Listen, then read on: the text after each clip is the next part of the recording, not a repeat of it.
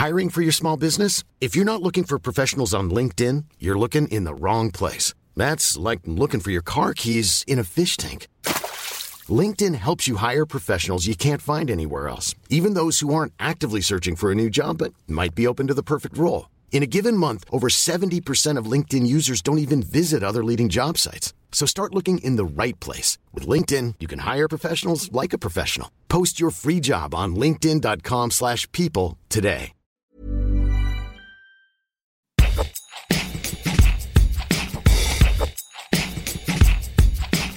Hello, c'est Mélanie Wanga. Alors même si vous ne connaissez pas son nom, le wax est partout. Et vous en avez déjà sûrement vu. Sur les podiums, sur Instagram, dans les appartements chics ou populaires, dans les quartiers africains et sur le dos des célébrités. De Paris à Abidjan, en passant par New York ou Tokyo, sur les anonymes comme sur Beyoncé, ce tissu dévore la mode. Il faut dire que le wax est pile dans l'air du temps. À la fois inventif et traditionnel, ça symbolise l'Afrique et donc la diversité, et ça plaît à de plus en plus de monde, et donc à de plus en plus de marques. D'ailleurs, j'ai moi-même dans mon armoire des robes, des hauts, des pantalons en wax. On le trouve aussi sur des meubles, comme objet de décoration, en sac, en housse pour ordinateur portable, en boucle d'oreille, en couvre-chef, etc., etc. Alors si vous êtes passé à côté du retour en force du wax et que vous savez même pas trop ce que c'est, petite explication. Le wax, en anglais, veut dire cire. Les deux faces du tissu sont traitées à l'aide d'une cire, qui lui donne du coup des propriétés hydrophobes, c'est-à-dire qui repousse l'eau. On trempe le tissu dans les bains de teinture, et les zones recouvertes de cire prennent pas la couleur. Le wax ancien prenait beaucoup de temps, donc, à être confectionné et était réservé aux plus riches. En France, on vend du wax de deux manières, dans les boutiques des quartiers africains ou dans les grands magasins et boutiques hype. Souvent sous le feu des polémiques, la marchandisation de ce tissu coloré, très porté dans plusieurs pays d'Afrique, pose question. Que cache la récupération du wax par les grandes marques occidentales, lui qui a longtemps été confiné à l'Afrique? Quelle est son histoire qui part d'Indonésie à l'Afrique, vers la Chine, puis l'Europe et les États-Unis? Le wax, itinéraire d'un tissu façonné par le colonialisme, ce sera notre épisode du jour. Bienvenue dans Programme B.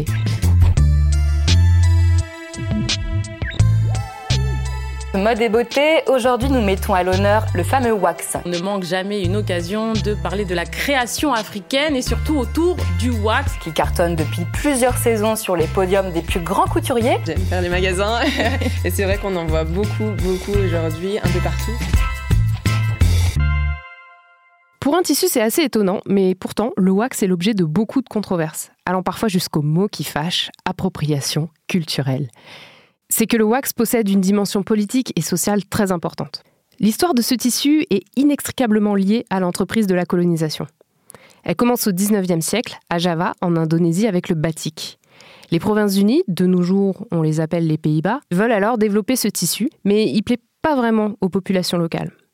Des tirailleurs ghanéens, qui sont employés des Provinces-Unies, rapportent alors du batik au pays, et là, c'est l'engouement les femmes du Ghana et de Côte d'Ivoire adoptent le wax en pagne, qu'elles utilisent tel quel, autour de la taille, prête à l'emploi, ou qu'elles cousent alors en vêtements. Le Hollandais Vlisco devient le fournisseur numéro un et fait une concurrence sans merci aux petits fabricants locaux.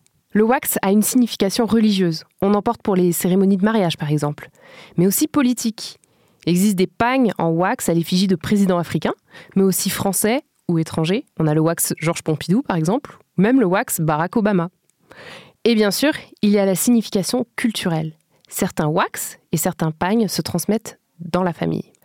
Anne-Marie Boutiot est anthropologue, historienne de l'art et autrice de Wax aux éditions Hoboke, un ouvrage qui retrace l'histoire du fameux tissu. Elle a notamment travaillé longtemps au Musée royal de l'Afrique centrale de Tervuren, en Belgique. En Indonésie, c'est probablement, et Java, c'est probablement euh, l'endroit où il a été le plus, développé et de manière euh, la plus subtile et la plus complexe. Ce qui s'est passé, c'est que donc il s'appelle wax à cause de ce procédé de réserve de, teinture à la cire. Et c'est un, mot anglais qui s'est généralisé, mais aujourd'hui aussi, le, les tissus qu'on appelle wax sont parfois pas du tout des, tissus qui ont été euh, teints selon cette technique. Et euh, il y a des, des, tissus tout à fait mécanisés qui ne sont pas du vrai wax, mais qui présentent toutes les caractéristiques du wax et qui sont associés à cette euh, technique et donc appelée wax par extension. La conception et une grande partie de la production du wax euh, se, sont faits et se font toujours en Europe et même en Asie, euh, alors qu'aujourd'hui le tissu est quand même devenu le symbole de l'Afrique. Et j'aimerais bien que vous nous parliez de, de, cette, de cette dichotomie en fait. Oui, mais c'est justement ce qui m'a intéressé dans l'étude de ce tissu, c'est que il a cette identité multiple, il est euh, parfois considéré comme incongru ou paradoxal. Euh, et, il est émouvant. Il est émouvant parce que quand les gens en parlent, ils sont aussi, euh, ils le prennent d'une manière tellement émotionnelle. Parce que je me souviens qu'à la sortie du livre, quand j'ai participé à une émission de radio pour RFI, à laquelle des des auditeurs étaient invités à réagir, il y a eu ces réactions qui étaient toutes parfaites, correctes, justes. Notamment une femme disant ben, le wax, c'est c'est mon identité. J'ai grandi avec du wax, je l'ai porté depuis euh, que je suis née pratiquement, et euh, il fait partie de mon environnement africain et je le, je le sens comme un participant de mon identité. Et elle avait raison. Et puis, il y a eu ce jeune homme qui a parlé avec une, virulence extrême en disant, mais comment peut-on associer le wax à l'identité africaine alors qu'il est fabriqué en Europe, à Elmond, et qu'il représente euh, tout ce qui est euh, la soumission de l'Afrique au monopole européen, cet environnement euh, affolant, humiliant. Et il avait raison aussi. Hmm. Et donc c'est pour ça que ce tissu est vraiment, a, vraiment cette qualité de, faire réfléchir à ce qu'est l'identité. Et, finalement, ce qu'on adopte, ce qu'on intègre, ce qu'on accepte, et ce à quoi on s'identifie est probablement ce qui est le plus le plus exact parce que je ne peux renier aucune des deux réponses. Ils ont tous les deux raison et probablement par un parcours personnel qui fait que pour eux le wax est soit la marque d'une intense africanité ou la preuve d'une humiliante euh, provocation de la part de l'Occident et d'une espèce d'adoption d'un patrimoine étranger, au départ indonésien d'ailleurs, et puis aussi africain parce qu'ils ont adopté des motifs qu'ils ont puisés dans le, dans le patrimoine africain pour réaliser ces objets. Et au final, on est face à un tissu qui a intégré tellement de choses différentes, mais qui sont aussi tellement émotionnellement profondes que c'est difficile de le, de le, qualifier, si ce n'est pour justement avoir une réflexion à propos de l'identité hmm. et du fait qu'elle est, à mon avis, fluide aussi. C'est-à-dire que l'identité, c'est c'est peut-être plus intéressant encore de la qualifier en termes d'identification parce que ce à quoi on s'identifie vraiment profondément, ben probablement c'est là que se situe sa véritable identité à, partir du moment où il y a vraiment aussi une connaissance de la culture qui, euh, qui s'ajoute. Euh, c'est intéressant parce qu'on pourrait se dire presque que l'Afrique est euh, le consommateur et que l'Europe, au final, est un peu le producteur. et du coup, comment on peut en fait réfléchir à ça? Parce que c'est vrai qu'on a beaucoup de polémiques autour notamment des questions d'appropriation culturelle. On dit oui, mhm. porter du wax quand on n'est pas noir, est-ce que c'est de l'appropriation culturelle? Vous l'avez dit, le, wax a des origines multiples, donc euh, ça pose la question. Mais est-ce que l'enjeu économique est pas quelque chose à prendre en compte aussi dans cette, euh, dans cette question-là? Du fait que justement euh, les bénéfices de peut-être du commerce du wax reviennent pas nécessairement aux pays qui en consomment le plus, aux Africains? Absolument. Et c'est un point extrêmement important que j'ai souligné aussi dans, dans l'ouvrage Wax, c'est le fait qu'il y a cette domination à la fois intellectuelle et économique qui est insupportable. Il y a eu des moments dans l'histoire, euh, je dirais, du wax et des textiles en Afrique où, plusieurs euh, sociétés de production euh, africaines ont développé le tissu, mais beaucoup sont aujourd'hui soit fermées, reprises par euh, des groupes chinois ou toujours sous la tutelle de Vlisco, de cette euh, usine de Hollande. Et donc, c'est clair que le fait qu'il y ait cette domination économique est très certainement insupportable. Au moins, quand il y avait de nombreuses usines africaines, il y avait une main-d'œuvre africaine, il y avait une participation africaine. C'était à quelle époque ces usines-là, à peu après Mais dans, au moment des indépendances, il y a eu plusieurs euh, pays, euh, Nigeria, Ghana, Sénégal, ils ont tous développé euh, des usines propres.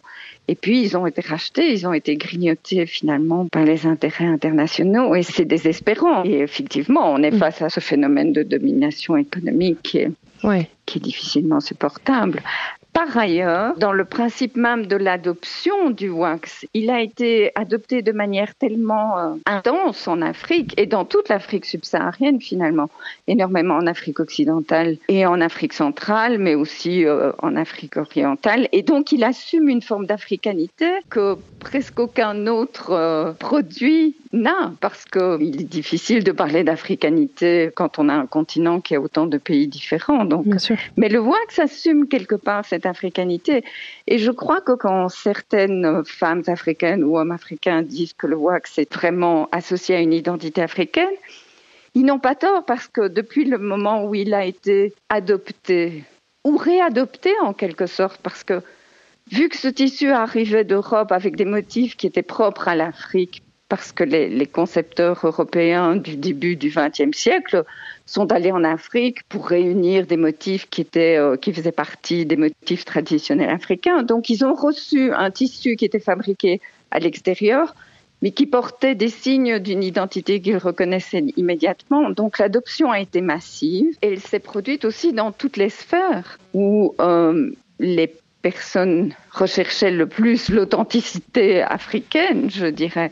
Mais il certains masques en Côte d'Ivoire, par exemple, euh, se produisent avec euh, des vêtements qui sont parfois constitués de tissu wax, en étant absolument convaincus qu'ils sont dans une, dans une sphère totalement africaine, totalement associés à leur culture propre. En même temps, il y a aussi pour ceux qui savent que le wax provient d'Europe et qui recherchent du véritable wax hollandais, il y a cette espèce d'admiration pour ce qui vient d'un ailleurs euh, qui est exotique, parce que évidemment l'ailleurs européen est exotique pour l'Africain et, et l'ailleurs africain est exotique pour l'Européen, et ça joue dans les deux sens, et ça joue probablement aussi dans l'engouement du wax du côté maintenant des, des concepteurs, des couturiers ou des, hmm. ou des Européens. Mais c'était ma question suivante en fait sur, euh, sur euh, ces implications dont, vous avez parlé, les, les, implications sur les plans religieux et politiques.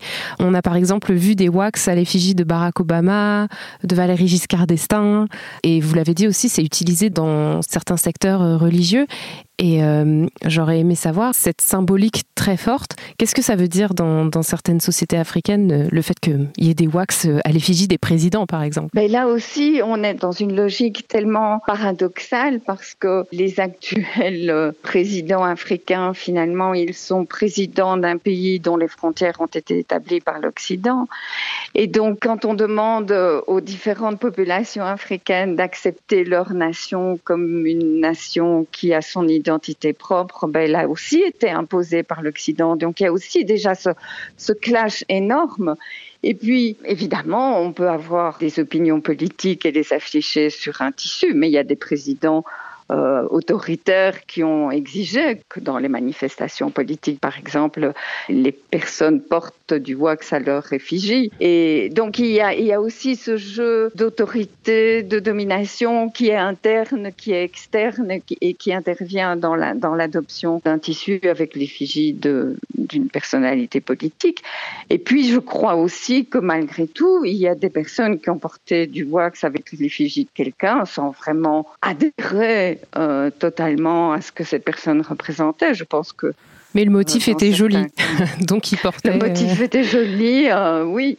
Mais Barack Obama, c'est encore une autre histoire, évidemment, puisque lui représente une espèce de de réussite absolue d'une personnalité euh, qui est qui est métisse et qui donc se relève de l'Afrique et qui donne une espèce de nouveau souffle, de, raison d'être absolument fier de son identité africaine parce qu'il a à un certain moment été... Euh, entre guillemets. Président du monde. Le président du monde, oui, parce que c'est souvent comme ça qu'on voit les États-Unis. Chaque pagne a un nom. Quand un pagne a un nom, ça se vend. Ça, on l'appelle cœur fléché. Ça peut être euh, la maman qui travaille. Il y a encore mon mari est capable. Euh, ça peut être un enfant malade. c'est une histoire, c'est l'histoire de l'Afrique aussi. Retour à notre époque. Depuis deux décennies environ, avec un pic ces dernières années, le wax est devenu définitivement hype.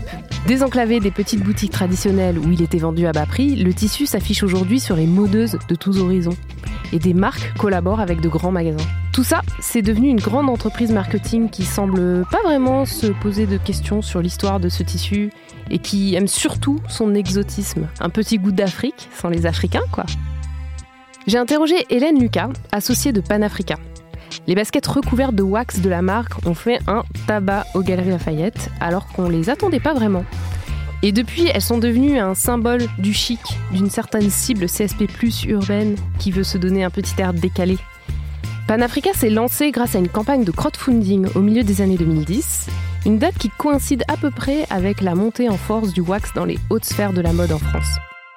Nous, le wax, on n'avait pas vu la tendance venir du tout, puisque voilà, c'est en fait à la base Panafrica, c'est un de mes associés qui s'appelle Hugues, qui habitait en Côte d'Ivoire et qui travaillait en contrat local du coup à Abidjan.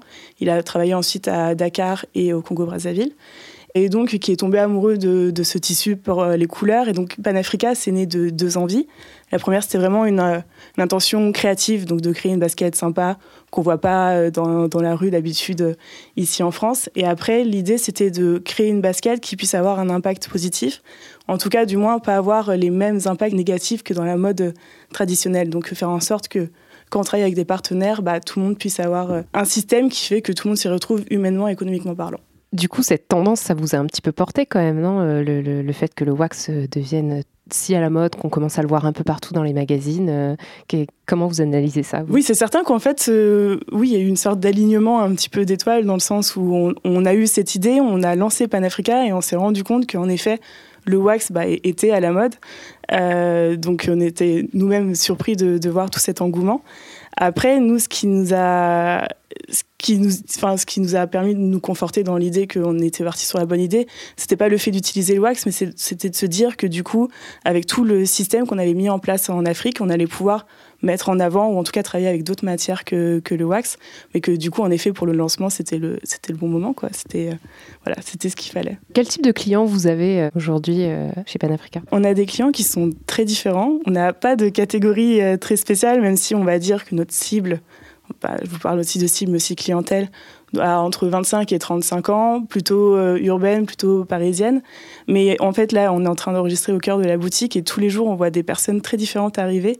Ça va de la grand-mère qui a besoin d'une paire de baskets confortables aux, personnes euh, vraiment afrodescendantes qui veulent porter des euh, tissus, en tout cas des produits made in Africa, au-delà du wax, mais en tout cas, comme ils connaissent l'histoire de Pan-Africa, ils veulent consommer voilà, des, produits qui, qui viennent d'Afrique, à des personnes qui ont juste justement des wax lovers, on va dire, qui ont qui collectionne tous les tissus et qui trouve ça, euh, voilà, qui aime beaucoup la fantaisie du, tissu. Quoi. Alors le wax, c'est une histoire globale. Hein. On sait, c'est, venu des Indes, c'est passé par l'Afrique, l'Europe, c'est revenu, c'est reparti. Et euh, comme vous l'avez dit, vous avez un modèle de production éthique et il y a une grande disparité quand même dans les modèles de production du wax, euh, que ce soit en Afrique ou ailleurs. Et vous, vous avez choisi de travailler avec des entreprises africaines spécifiquement. Vous pouvez nous dire lesquelles, comment? Et pourquoi? Alors du coup, sur une basket panafricaine, il y, a, bah, il y a différents tissus et on fait en sorte qu'ils soient sourcés, en tout cas que nos partenaires soient basés en Afrique. Donc euh, quand on a eu l'idée de faire une basket avec du wax, ça paraissait logique de pas travailler déjà avec des contrefaçons. Euh, et ensuite, après, de minimiser l'achat auprès du groupe hollandais, en tout cas fabriqué en Hollande Visco. Par contre, on travaille avec Uniwax, qui fait partie du groupe Visco, mais qui du coup emploie bah, des personnes à Abidjan. On travaille également un petit peu, on commence avec euh, JTP, qui est pareil, euh, groupe Visco, mais au Ghana. Et c'était un peu notre manière à nous de, bah, de soutenir un peu l'industrie locale, en tout cas la création de valeur ajoutée localement. En fait, il faut, savoir, nous, chez Panafrica, notre manière vraiment de fonctionner, c'est de, faire en sorte que tous nos schémas d'approvisionnement soient non seulement en Afrique, mais en tout cas soient euh, équitables pour chacune des personnes qui intervient. Et il y a cette notion aussi de crédit, dans le sens où on va utiliser ce tissu euh, wax dit africain. Donc, on va rendre à César ce qui appartient à César et on va préciser que c'est du wax fabriqué en Afrique. Et c'est pas juste. Euh, on a ce tissu, il est trop cool, on l'utilise euh, en ignorant complètement toute son histoire, euh, juste parce qu'il parce est joli, non. Enfin, on rappelle aux gens euh, très régulièrement, et ça fait partie vraiment, la transparence, c'est vraiment au cœur de tout ce qu'on ce qu'on veut mettre en place, c'est que voilà, on utilise ce tissu-là, mais on l'a pas choisi pour n'importe quelle raison, et qu'il n'a pas n'importe quel impact, et que c'est pas fait sans, sans réfléchir. Donc après, ça, c'est pour le wax. Mais après, on a d'autres matières, comme on travaille avec du pain baoulé. On travaille aussi avec des toiles tissées unies qui sont euh, tissées à, Ouagadougou, euh, donc euh, au Burkina Faso.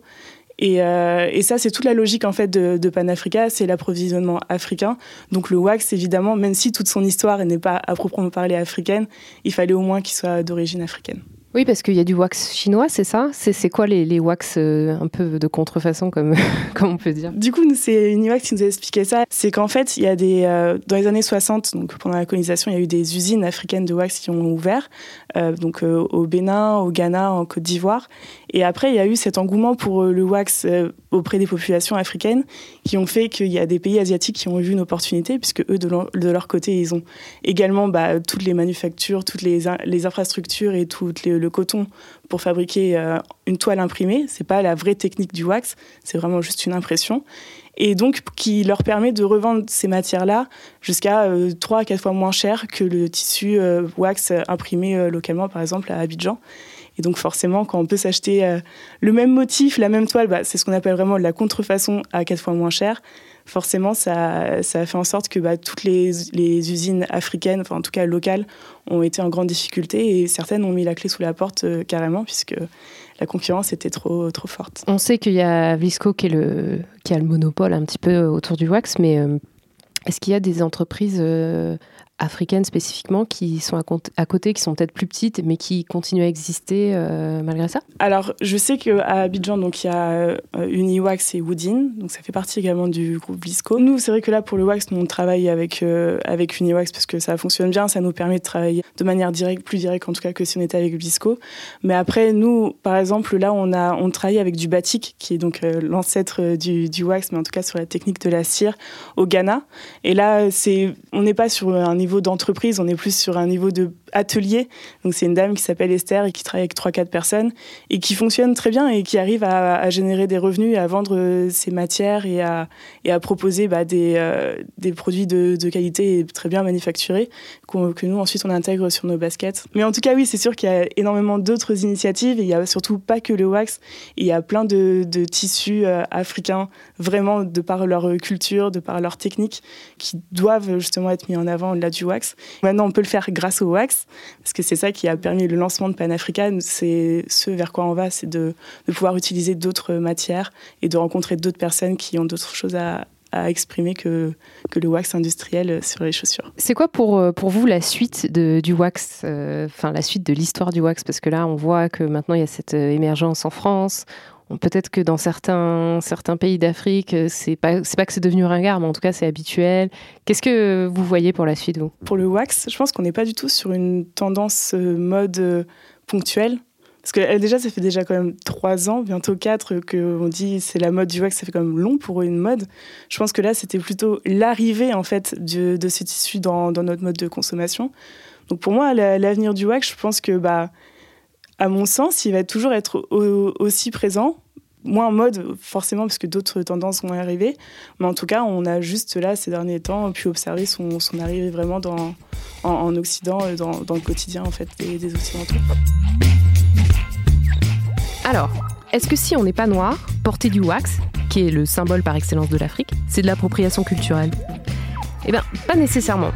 Dans toutes les situations de ce genre, ce qui est important, c'est de voir où va l'argent, de comprendre à qui profite la vente. Si dans toute la chaîne, du designer, producteur, revendeur, publicitaire, modèle et clients et clients, les pays africains sont totalement absents, alors que le wax se vend précisément parce qu'il représente le continent, euh, oui, on peut dire qu'on a un problème. Une histoire complexe amène des enjeux économiques ardus. Autre symptôme de cet imbroglio postcolonial, le succès du wax étouffe la création africaine parce qu'on ne voit que lui aujourd'hui. Pourtant, le Bogolan du Mali, le Korogo de Côte d'Ivoire ou encore le Rabal du Sénégal et de la Guinée-Bissau sont des tissus magnifiques qui gagnent à être connus. Et certains créateurs et créatrices en viennent à ne plus vouloir entendre parler du wax. En réalité, l'idéal dans toute cette affaire, ce serait que le wax serve de porte d'entrée vers ces autres tissus africains remis au second plan à cause de son hégémonie, et que le wax donne à voir, vraiment pour le coup, une autre Afrique. Merci à Anne-Marie Boutiot et Hélène Lucas pour leurs réponses. Programme B, c'est un podcast de Binge Audio, préparé par Lorraine Bess et réalisé par Victor Dubin. Abonnez-vous sur votre appli de podcast préféré pour ne manquer aucun de nos épisodes. Facebook, Twitter et consorts pour nous interpeller. Programme B at binge.audio pour nous écrire. Et retrouvez dès demain Thomas Rozek pour un nouvel épisode.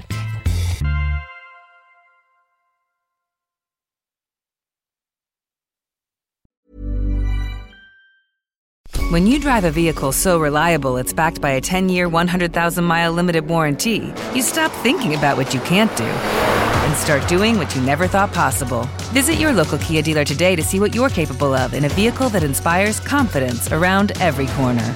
Kia, movement that inspires. Call 800 333 4KIA for details. Always drive safely. Limited inventory available. Warranties include 10 year 100,000 mile powertrain and 5 year 60,000 mile basic. Warranties are limited. See retailer for details.